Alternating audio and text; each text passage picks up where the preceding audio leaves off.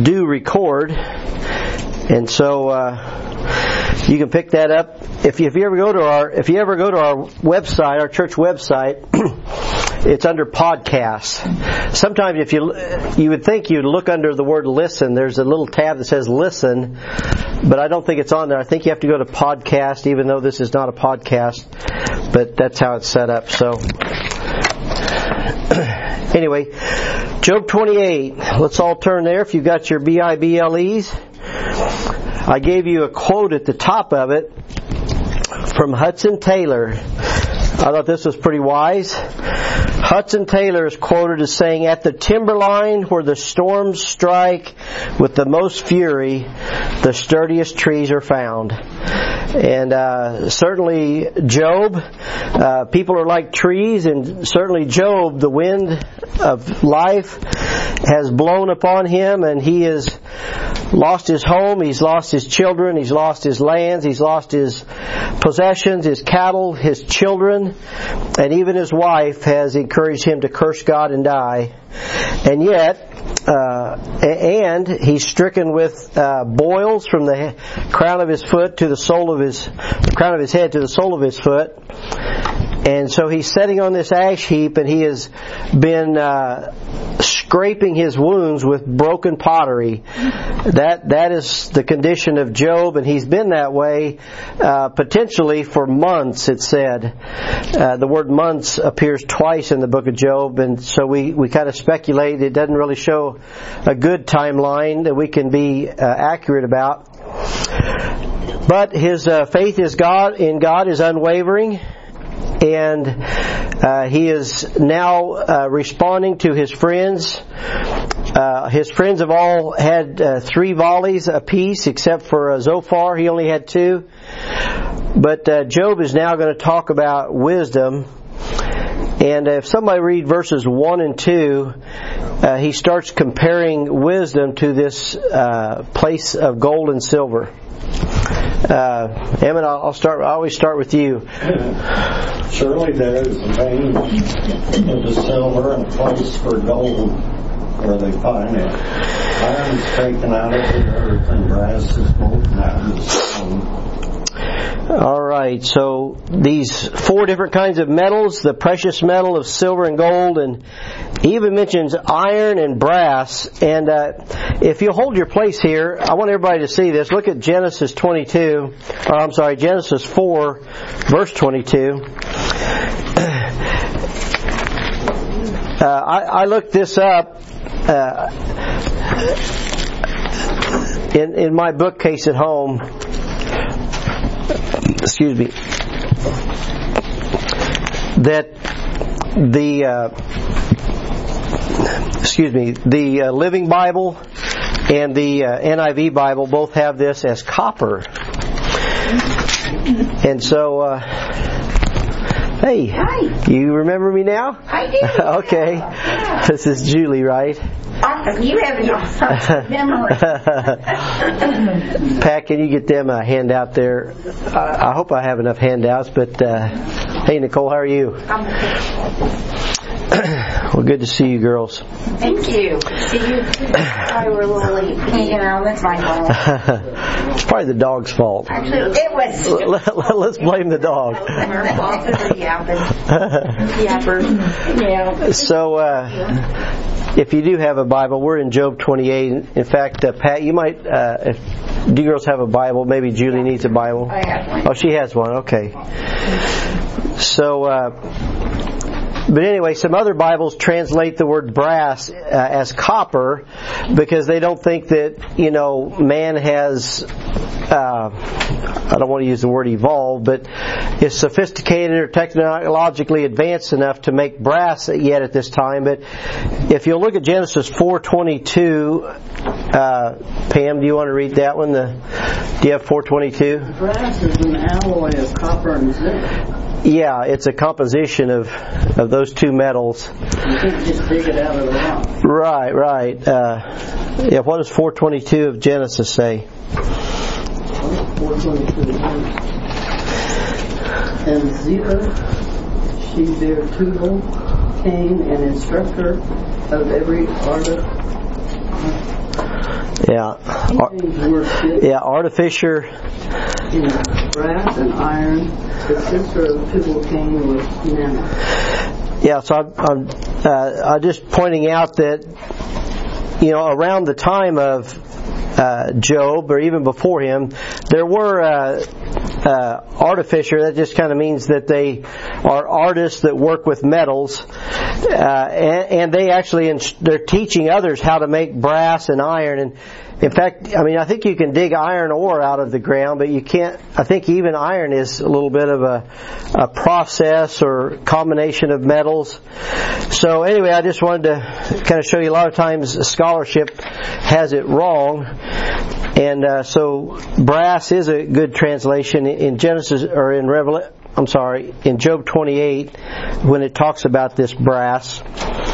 And uh, where we're going to, uh, ladies who just joined us, uh, the Bible's getting ready to talk about wisdom and how uh, just like you can find uh, you know, a vein or uh, gold and silver in the earth, uh, and you know, people go to extremes to find hidden precious things, don't they? I mean, whether it be diamonds or, you know, you would go to the ends of the earth. I mean, that that was the whole, uh, hey, Rosie, the gang is all here.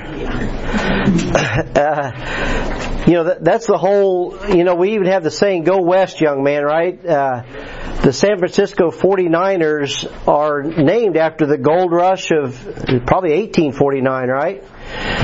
That, that's where the forty-niners come from. It was a gold rush, and people, you know, were seeking after gold, so they headed west in search of it.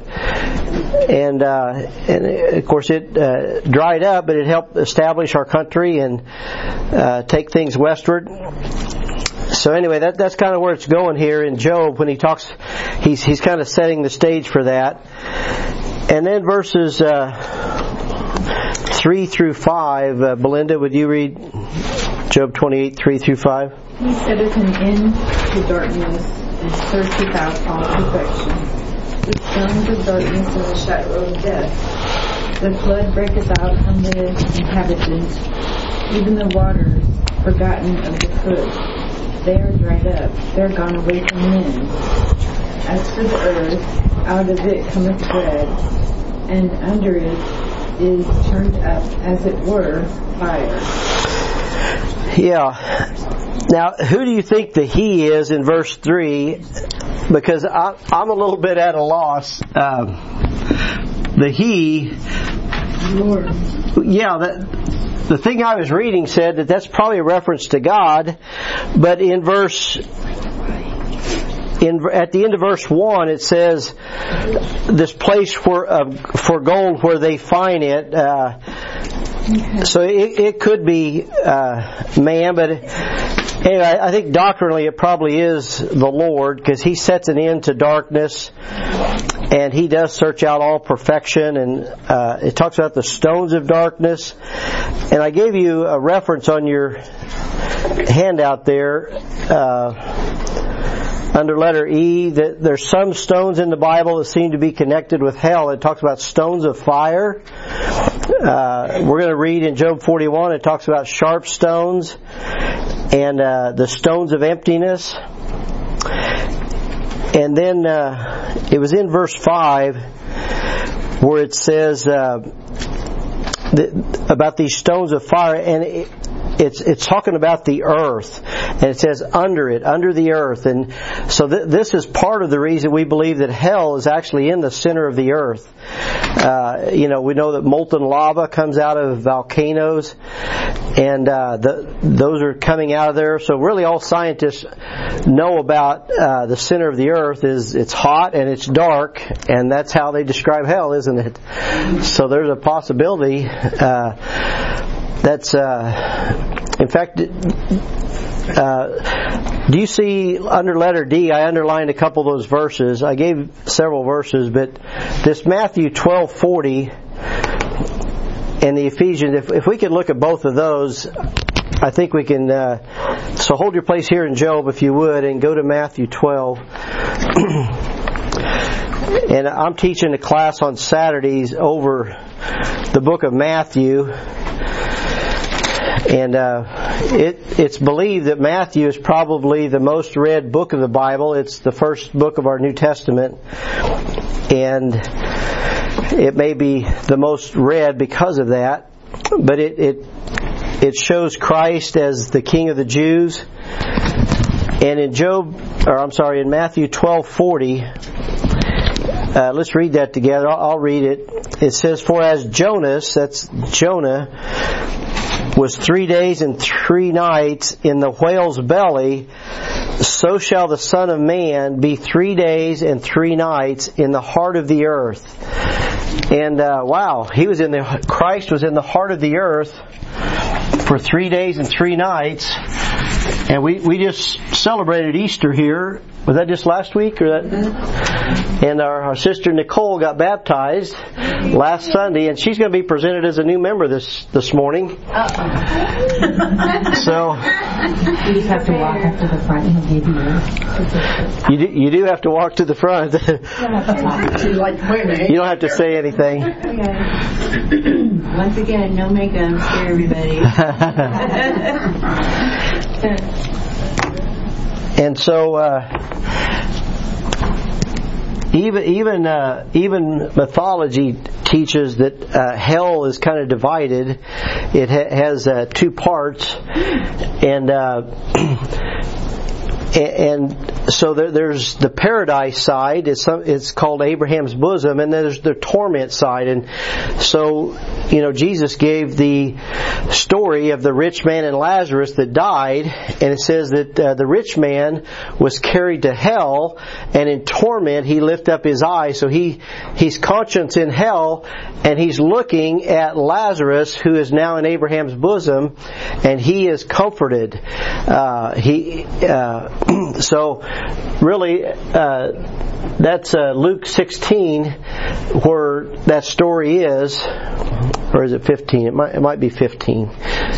Is it sixteen? Okay. The rich man and Lazarus. Uh, but here, we just read that even though Christ was crucified uh, on... Uh, he was crucified on Mount Calvary.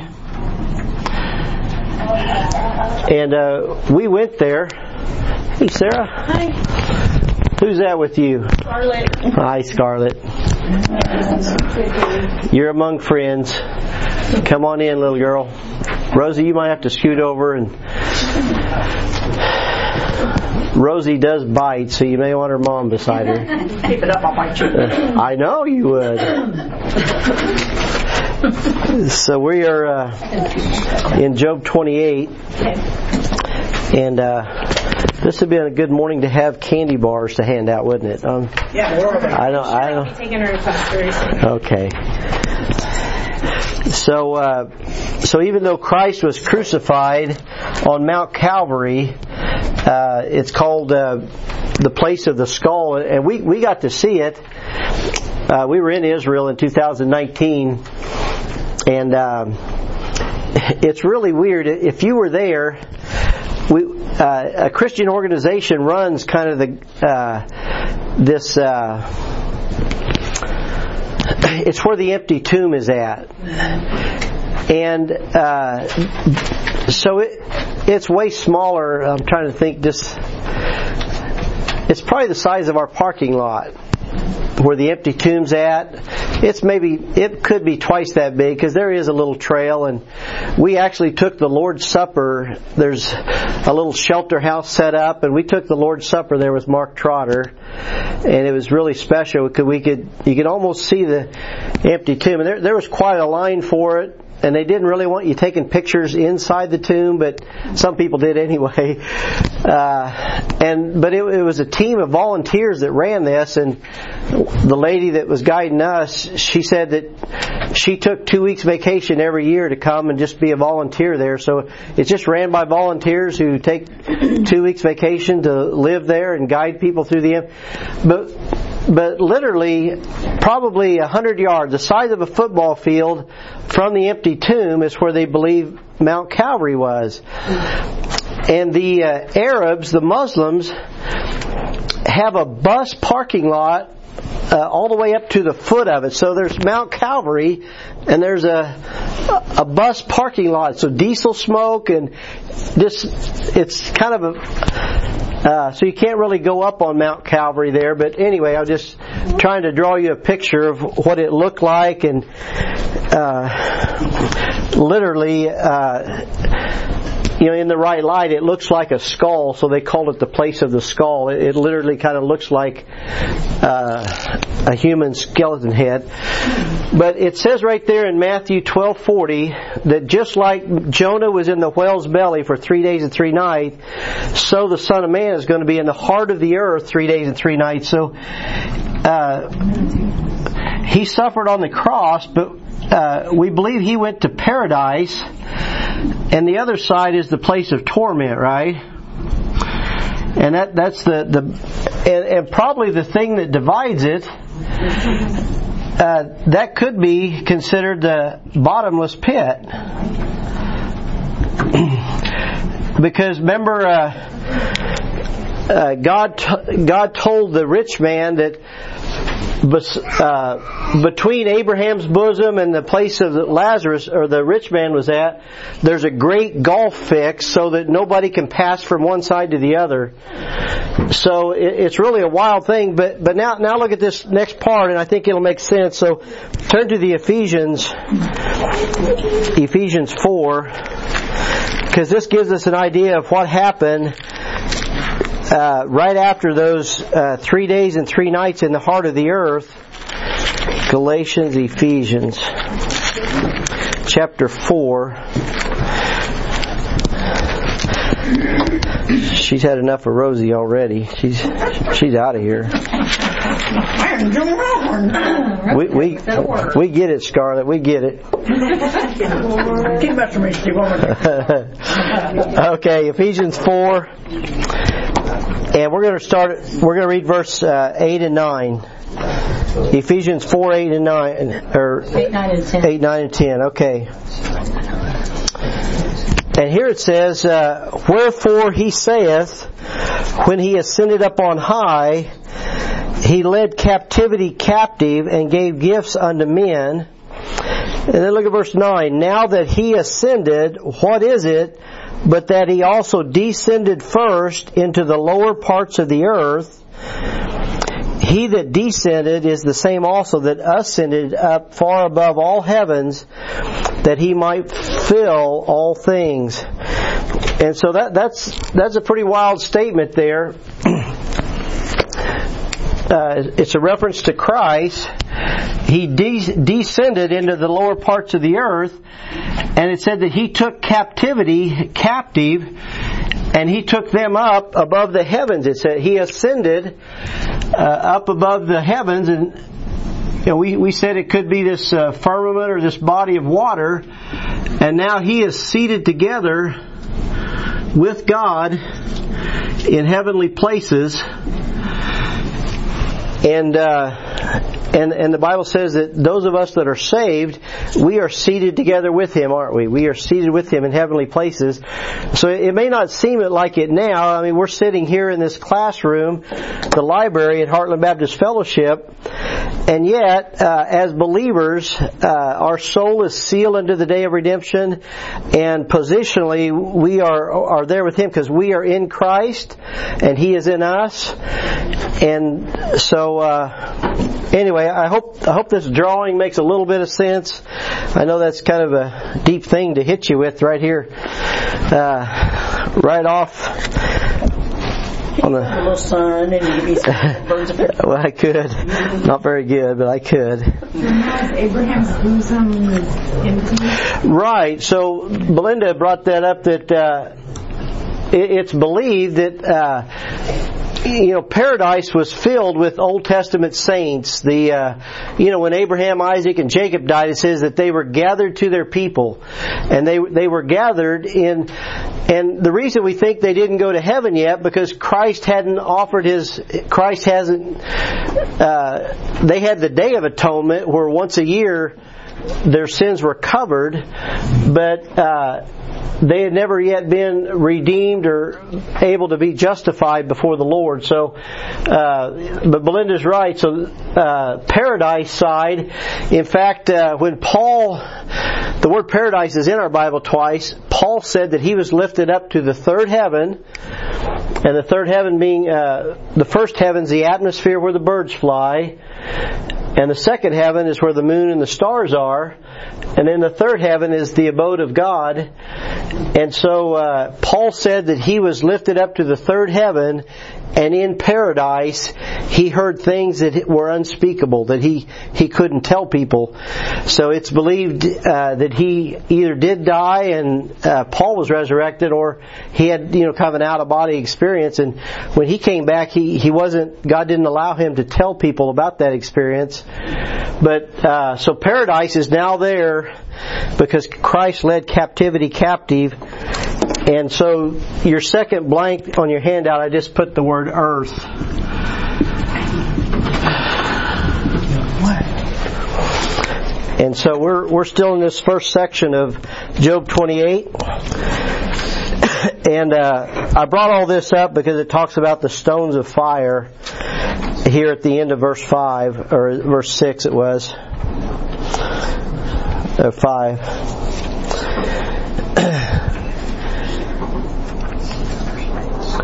Okay, so verses seven and eight, uh, Lori, would you would you like to read those for us? Seven and eight? Yeah. I can go back to Job. Yeah. And can you get me a water?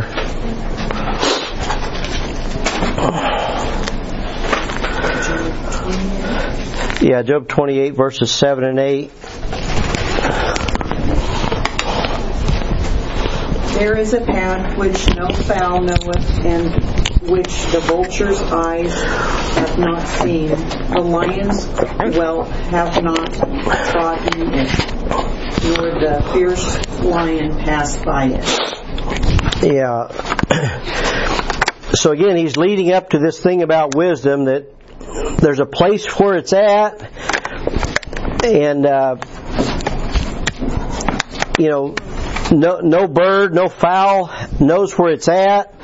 The vulture's eye has not seen it. Uh, the lions have not trodden on it. And so, uh, anyway, he's leading up to something here. And uh, Pat, would you do ten and eleven? Sure. He cutteth out rivers among the rocks, and his eye seeth every precious thing. He bindeth the floods from overflowing, and the thing that is hid bringeth he forth to light. Yeah. Uh, And I didn't have you read verse nine. At the end of verse nine, it says he tur- he overturneth the mountains by the roots. And uh, one thing I was listening to, just uh, we talked about a little bit, that you know, people in search of treasure. I mean, you, you talk about pirates, and they're looking for maps for some treasures hidden, and you know, they spend months and resources and all their time to to look for something that may or may not be there, and you know. Uh, You know, it's almost like uh, you know, people that play the lottery. You know, they're wanting to hit it big and get rich quick, and all these things. Uh, you know, they'll they'll actually overturn mountains, right? They'll they'll dig through mountains and get. They're trying to find this hidden treasure. Uh, but at the end of this, it says that uh, that uh, he bringeth. The thing that is hid bringeth he forth to light. So God, God has the ability to uh, bring these these things to light, and that was my teaching point. There is that God can bring forth His hidden way of wisdom and bring it to light in the person of Jesus Christ. So I just had you put the word hidden in your blank,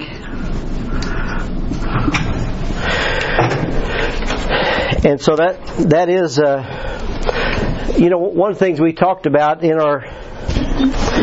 in our uh, Saturday class is just that uh, the Bible says it's the glory of God to conceal a thing, and it's the honor of kings to search it out. So, uh,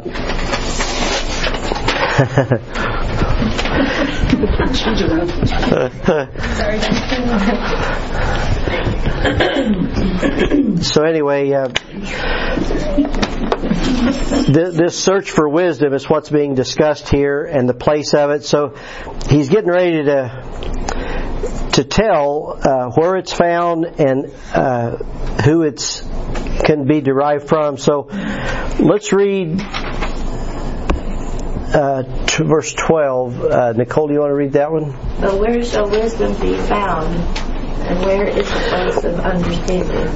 All right. So now, now after he said all this thing about gold and silver and iron and brass, the birds, the animals can't find it. He's like, so where can it be found?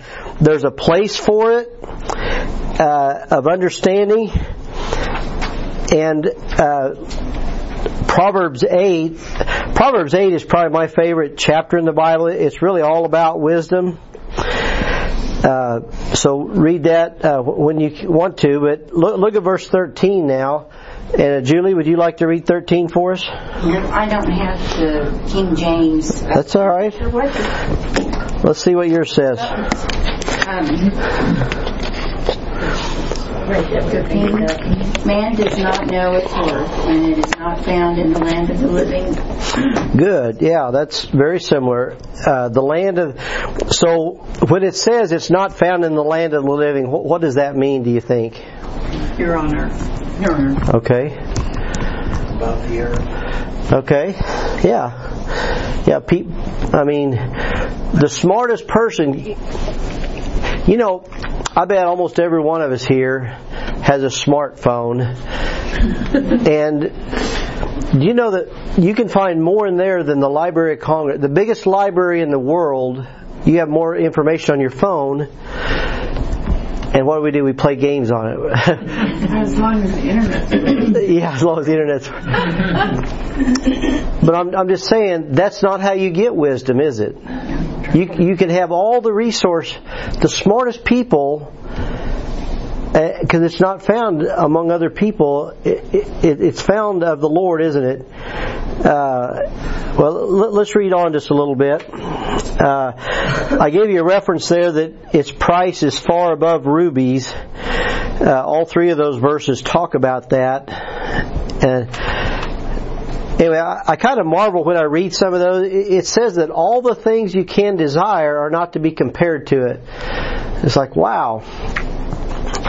Uh, I think that Proverbs eight eleven is what uh, I wrote in our concrete out front. When we poured the concrete, I think I put Proverbs eight eleven on because it was on the eighth day of a month. I, I read Proverbs eight that day, and so Proverbs eight eleven, I think what I put in our concrete out front. Okay. Uh, verse fourteen, uh, Angie. The depth saith, it is not in me, and the sea saith, it is not with me. Do you know, I think they know more about Mars now than they do the the ocean floor, something like that. Uh, there's some amazing statistics about that. I mean, there's there's springs, there's mountains, the, the depth is almost uh, unreal, and creatures that, you know, every week or two I'll say, oh, they discovered a new fish, or they found this or that or the other in the bottom of the ocean. So it's really some unbelievable things. And so Job, I mean, he's he's several hundred miles inland, and yet he's speaking these great things about wisdom. Uh, verse fifteen, Sarah, do you want to do that one? It cannot be gotten for gold, neither shall silver be weighed for the price thereof. Yeah. Actually, uh, would you read fifteen all the way through twenty?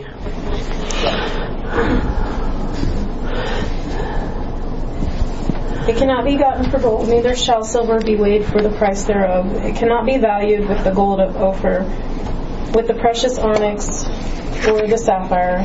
The gold and the crystal cannot equal it, and the exchange of it shall not be for the jewels of fine gold. No mention shall be made of coral or of pearls, for the price of wisdom is above rubies.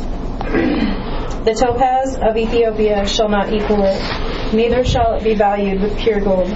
Whence come, whence then cometh wisdom, and where is the place of understanding? All right, so he he goes through. Uh, in verse twenty, he asks almost the same question as he does in verse twelve. Just, you know, where, uh, I mean, verse twelve, he asked, where is it going to be found? And now he's saying, where is it going to come from? And the, this place of understanding.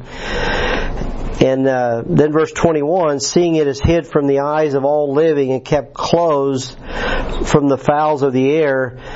So it, it is hidden, and, and so you're not going to find it on your smartphone. We're not going to, we can't go high enough in the sky or deep enough in the ocean or far enough into the earth.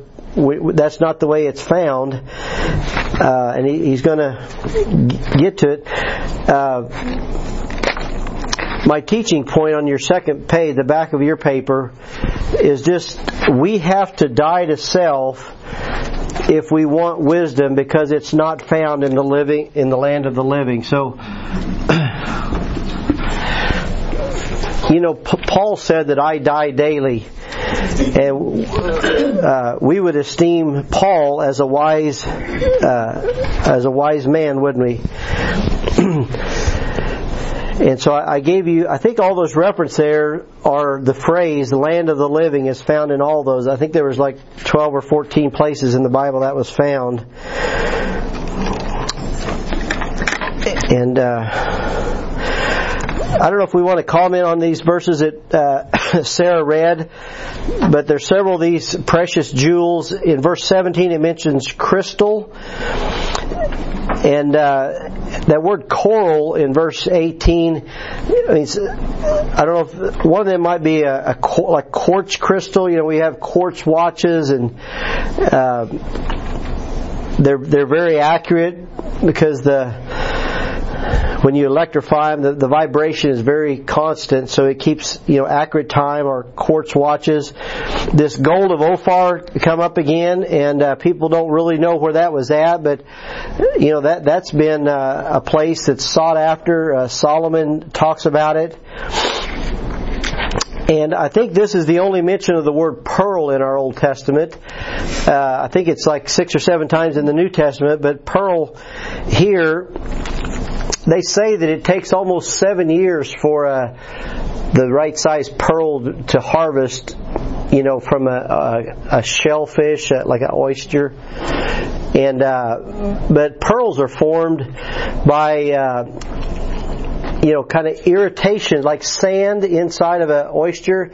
It's kind of formed by irritations, and uh, you know, the the church has sometimes been like a, a pearl, like the pearl of great price. And uh, the the moon is referenced to the church in the Bible, and the moon's like a big pearl, isn't it? And uh, sometimes they call that, uh, you know, uh, uh, and so just like the church, you know, if you if you cut a pearl, it it, it loses its value.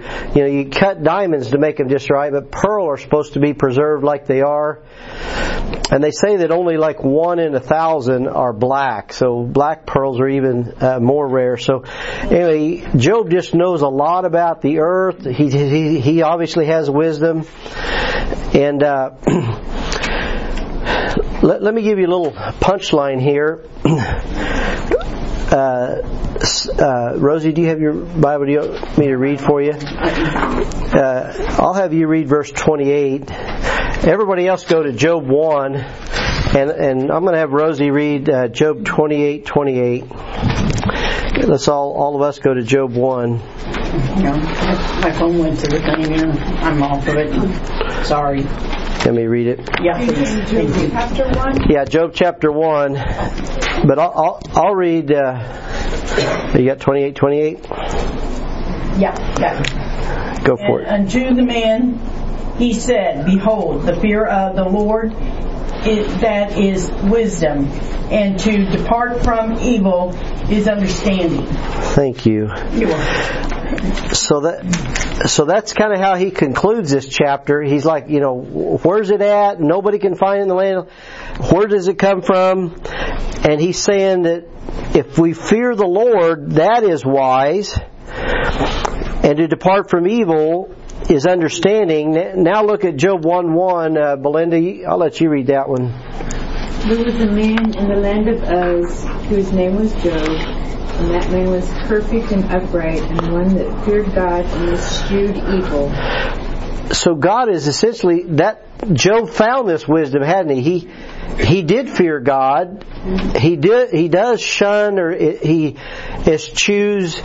And we said that that word eschew, it's got the word chew in it. It means he finds evil distasteful. And th- this is how we gain understanding, is uh, to really truly fear the Lord, uh, in the sense that uh, we uh, reverence and adore and cherish Him.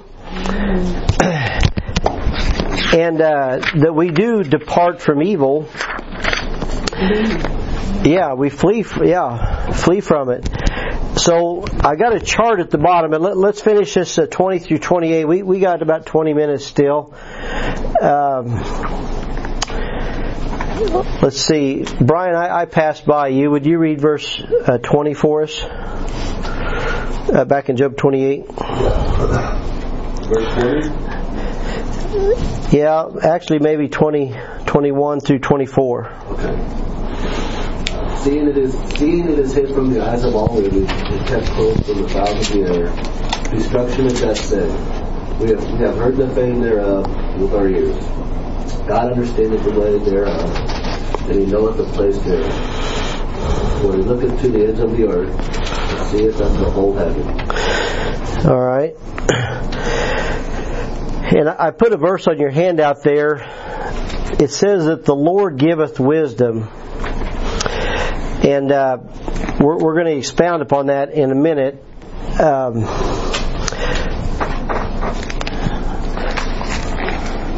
a second here. You, you know, there, there's a verse where, where Solomon said he retains wisdom. Uh Uh, I think it's in I think it's in uh, Song of Sol or Ecclesiastes. It's in Ecclesiastes, but um, but the Bible says that because Solomon uh, sought after many wives. Remember, he he had seven hundred wives and three hundred concubines, which you know represents uh, mistresses. It says that they turned his heart from the Lord. And so even though Solomon was the wisest man that ever lived, uh, he lost his understanding. He, he he turned his heart away from the Lord, and that's why he kind of came back to the Lord in his uh, older age. At the end of Ecclesiastes, he said, let us hear the conclusion of the whole whole matter. Fear God and keep His commandments. There, there's a there's a fear that we should have inside of us of the Lord, but there's also uh, an obedience in keeping His commandments, isn't there?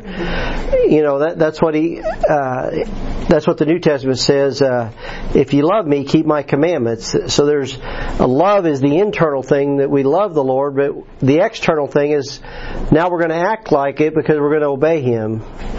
You know, that, that's that's what you want from your kids, isn't it? You know, I was going to say, just like our parents. Yeah. We love our parents and we want to obey them. Yeah. Whether we do. That's very true. And uh, you know, if if I wanted to, uh, I'll use Julie. You're our guest today. If if I wanted to get to know Julie, you know, I could talk to her parents, her children, her friends, and get to know her. But really, the person that knows Julie best is her. I could ask you things about you, right? And so, if if the Lord gives wisdom, then we have to go to Him to get it, doesn't He? Uh, the Bible says that no man knows the spirit of man uh, except except the man or, or the spirit, and nobody knows the Lord except the Spirit of the Lord, and, and He reveals Himself to those that you know seek after Him. And so this this thing about uh, about dying to self. Uh, I think it's Proverbs eighteen one that says, a man having separated himself, he seeketh and intermeddleth with all wisdom. And so that, that is how we, in, in the Bible, death is representative of separation. You know, the wages of sin is death. That That's what separates us from God, is sin, right? In fact, uh, Isaiah fifty-five, I believe it is, or fifty-eight, that says that, that uh, Israel's iniquity have separated them from God. And so, uh, so as a man separates himself by dying to self, that's when we can intermingle uh, with all wisdom. So, anyway, I know these are kind of abstract things, but uh, any other thoughts about that as we're talking? I'll get a drink of water and you guys talk what you're thinking. Belinda, you were going to say something. I always say hindsight is twenty twenty. Yeah, on yeah. If we didn't know, we we look back with some wisdom, don't we? But the, the Bible says, "The prudent man foreseeth the evil and passeth by." So, as we're prudent, as we're wise, we can foresee evils. Like, okay, I'm not going there. I'm not doing that because I know what that ends up leading to, right? Sometimes we still do it. And sometimes, yeah. Sometimes we do still go that way. That's, that's the insanity that Pat talked about Friday night. It's uh, doing the same thing over and over, expecting different results, he said. And you get your fingers burnt and learn. Yeah, yeah, hopefully. The scripture says the just man falls down seven times and rises up again. That's right, it does. Yeah, so even if you do fail, you can uh, rise up again. Uh, I'm trying to think if there's anything else I was going to comment. What you read there, Brian, the twenty-one through twenty-four. Um, in verse twenty-three, uh, God understandeth the way thereof, and He knoweth the place thereof, because and uh, He looketh to the ends of the earth and seeth under the whole heaven. So. God, God is uh, all-knowing and all-powerful. And, uh, all right, verse uh, twenty-five. Uh, Emmett? To make the way for the man and the way of the water uh, measure. Yeah, th- this is uh, actually a very accurate... S- we don't think about the wind having weight and... Uh, Uh, weighing waters by measure, and, and so the thing I was reading say that uh, modern man didn't know about. In fact, I, you know, we think of clouds as being light and fluffy. I think the uh, the thing I read said the average cloud holds about fifteen hundred tons of water. Well, something like that. It was it was well, like weighing in tons. It's like.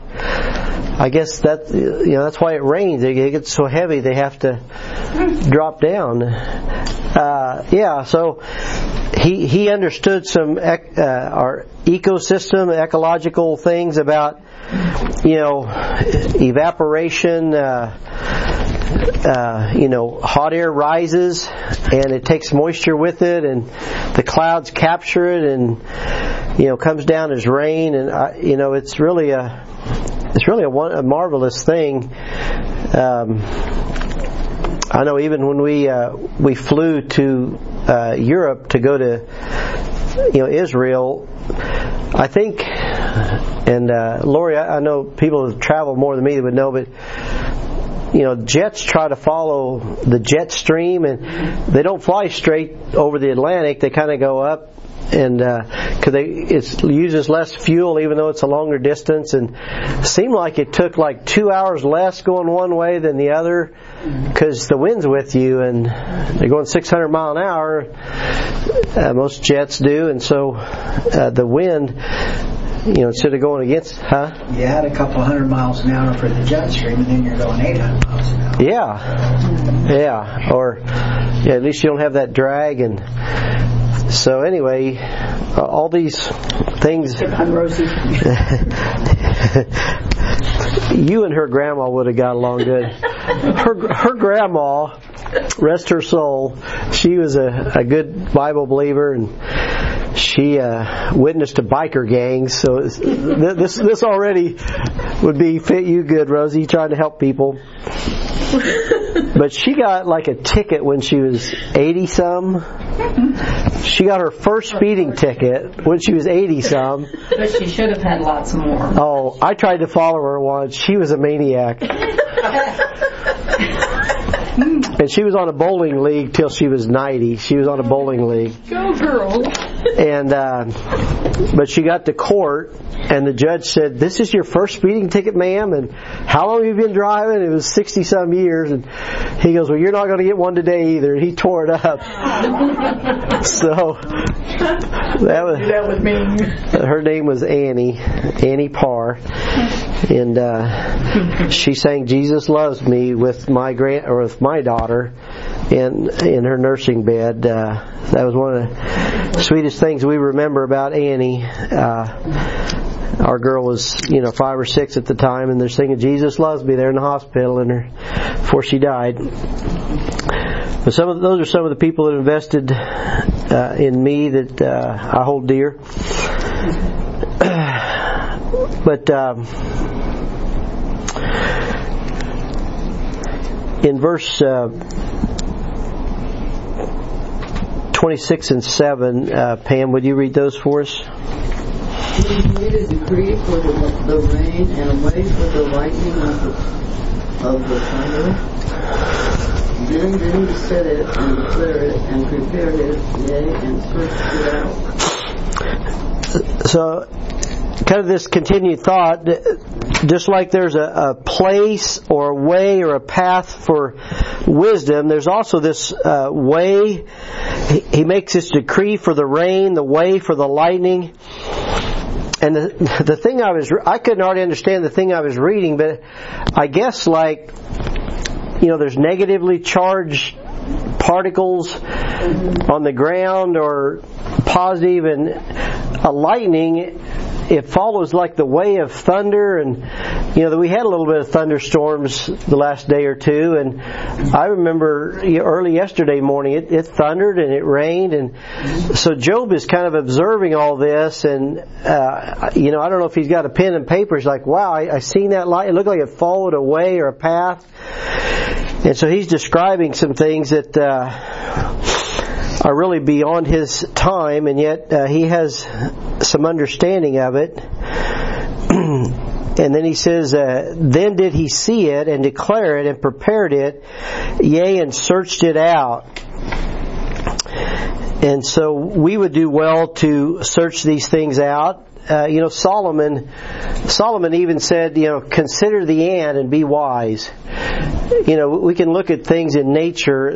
There's uh, four or five animals that are considered wise. It even mentions locusts. It says spiders are in kings' palaces, and, you know, uh, she worketh with her hands. And so like a...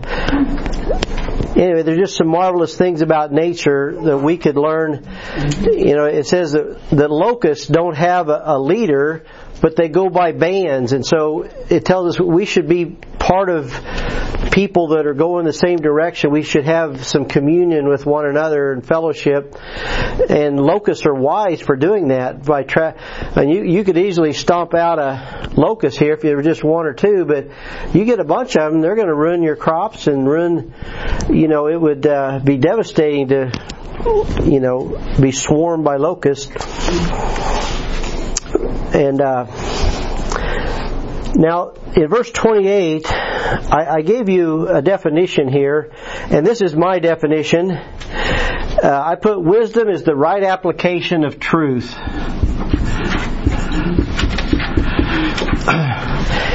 And uh, the Bible says that uh, Jesus, Jesus actually said He is the way, the truth, and the life. So Christ is truth. Uh, Uh, Jesus said, sanctify them through thy truth, thy word is truth. So, and, and there's even a verse that mentions the Spirit of truth, the Holy Spirit. So there's really three sources of truth, the, the Word of God, uh, the, the written Word, the living Word, Jesus Christ, and the Holy Spirit. And uh, I think I gave you a, a, a quote. Maybe I wrote it somewhere else. Uh, uh, Charles Haddon Spurgeon, the great preacher, said that uh, wisdom, he, he said it's uh, to rightly apply knowledge. You know, we all have knowledge. And so if I told all of you that I've got a million dollars in the back of my car out here. Hang on, don't hear me. Okay. We all have that knowledge. I've got a million dollars in the trunk of our car. And if we all went out there and I opened the hood or opened the trunk, now we would all have the same understanding. We, oh, Steve does have a million dollars in the trunk of his car. But it, if, unless I gave it to you or you, you could use it, you know, it wouldn't benefit you, right? I mean, that that's where the wisdom comes in, is applying it. Oh, I could buy a house. I could, you know, retire. I could whatever with the million dollars. And so that that's where the wisdom comes in. And, and uh, this is a little bit funny to say, but I went to DeVry. I have an associate degree in electronic technician, and You know, we, we put together little circuits on what we call a breadboard. You could, you know, plug and unplug things, and, you know, we could make a switch, turn on a light. And so we kind of all gained a knowledge and understanding. But really, when I went to work and they needed an alarm on this, you know, if the temperature went too cold or hot on this chamber, they wanted an alarm to sound. Mm-hmm.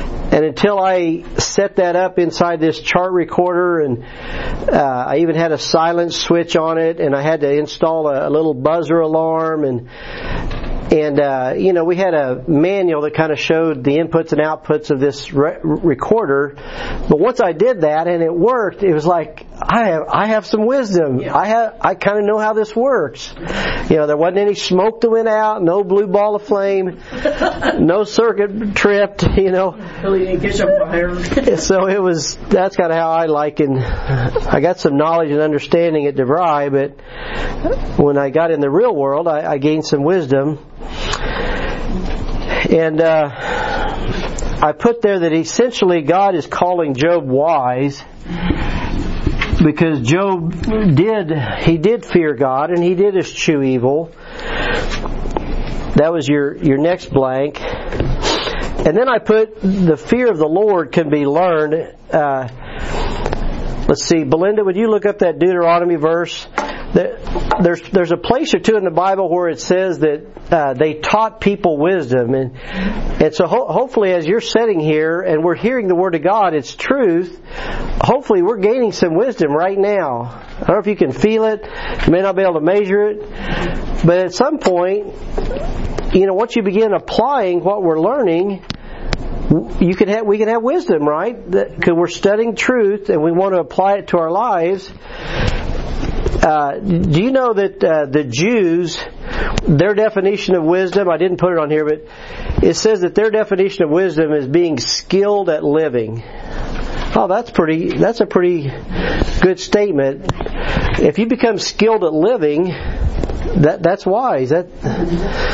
Uh, Belinda, do you have that Deuteronomy? Deuteronomy fourteen. Yeah. Especially the day that thou stoodest before the Lord thy God in Horeb, when the Lord said unto me, Gather me the people together, and I will make them hear my words, that they may learn to fear me all the days that they shall live upon the earth, that they may teach their children. Okay, that's where they, they learn to fear me. So, yeah. Yes.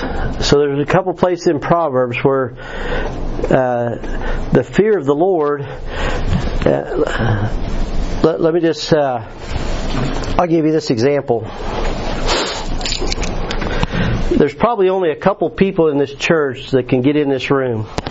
Seriously, because this is where our, our server's at. Oh. And uh, I don't know anything about that, but uh, I have to get in there sometimes. So uh, I have the key. I can get in.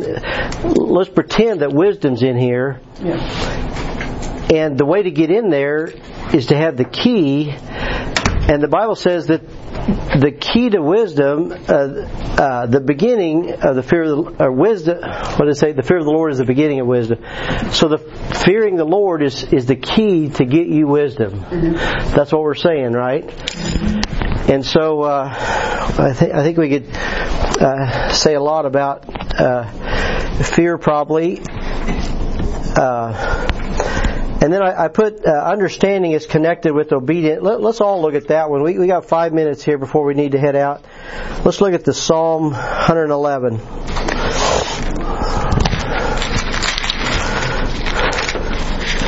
Psalm one eleven.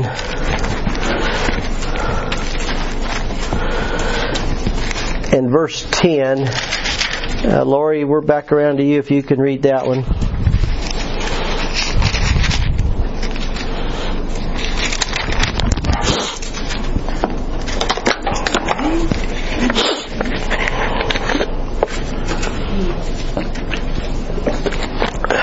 The fear of the Lord is the beginning of wisdom.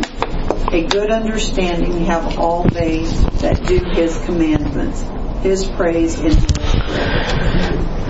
So th- that is what you said, Belinda. The fear of the Lord is the beginning of wisdom. And then it goes on to say, a good understanding have all they that do His commandments. So, you know, I, I could stand up here all day and show you Uh, maybe uh, some skill that I have that you might not, but until you do it, until you uh, obey it, then uh, you don't have a good understanding of it, do you? It, it, it's it's once we uh, we obey that. Oh, that's that's how that works, right?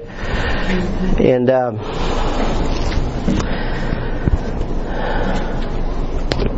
I think that's all I wanted to say about that. Uh, so I gave you. I gave you a teaching point there, just this source of wisdom. We said it's from the Lord. And Colossians, uh, I think that's just verse three, that their hearts might be comforted, being knit together in love, and unto all riches, to the full assurance of understanding, to the acknowledgement of the mystery of God and the Father and of Christ, in whom are hid all the treasures of wisdom and knowledge. So, uh, there it says that Christ, it's in Him, is hid. So as we get to know Him, and uh, we'll turn one last place. Turn to Proverbs. We're right here by Psalms, Proverbs, chapter two. I gave you a little chart on your handout, and we'll go through that. Proverbs two and verse six. And so, even though it says, the Lord giveth wisdom, it says, out of His mouth cometh knowledge and understanding. So, it, so how do, from that verse, how does how do you get wisdom from God? If it comes from God, how do you get it? Well, you learn a lesson. Well, what does it say there, though? In my ear, listen. Huh? Listen. Okay. It comes from His mouth. It comes from His mouth. And what does His mouth say? It's Word. Yeah, you're listening to God.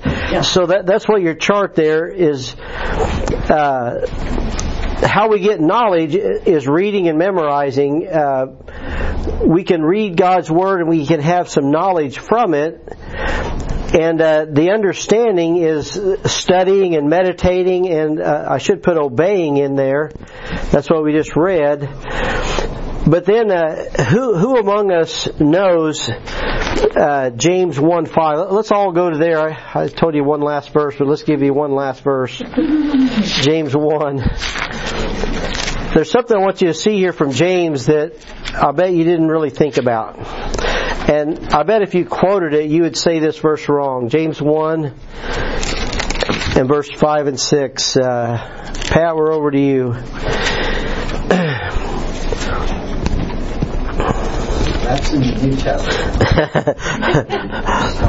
That's all right.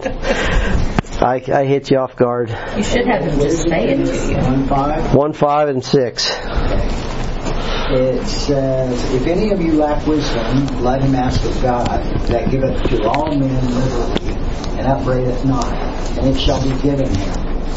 But let him ask in faith, nothing wavering, for he that that wavereth is like a wave of the sea driven with the wind and tossed. Thank you, Pat. And uh, so if any of you lack wisdom, that means me, that means you, let him or her ask of God. It says He giveth to all men liberally, so He, he will give us wisdom. Uh, and upbraiding means like uh, God is not like me. If Rosie keeps asking me for something, at some point I'm like, Rosie, you asked me this, you you blew it again. I keep telling you, you're not listening.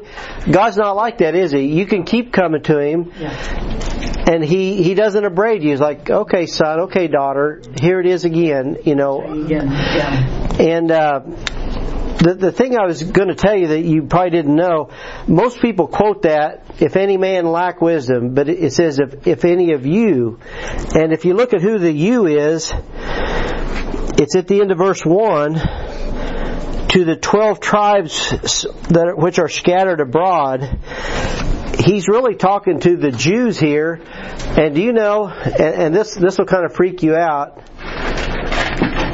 do you know in uh, Revelation thirteen eighteen, it says, uh, here is wisdom. It's uh, the number of a man. It's three score, six hundred and six. It's six, six, six.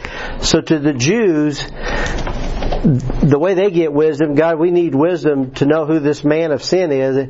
It's so there's there's some end time stuff tied in with that getting wisdom there that I was just showing. But uh, anyway, we're out of time now. I had you put wisdom in your last blank, and uh, I think we'll hold up there. We actually have two new people. We got Julie and Lori. You need to meet Lori because this is her first time here. Raise your hand, Lori. Right over back there.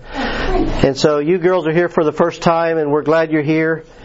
And uh, hope you want to come back. We're, we're studying through the book of Job. This is uh, we've been at it for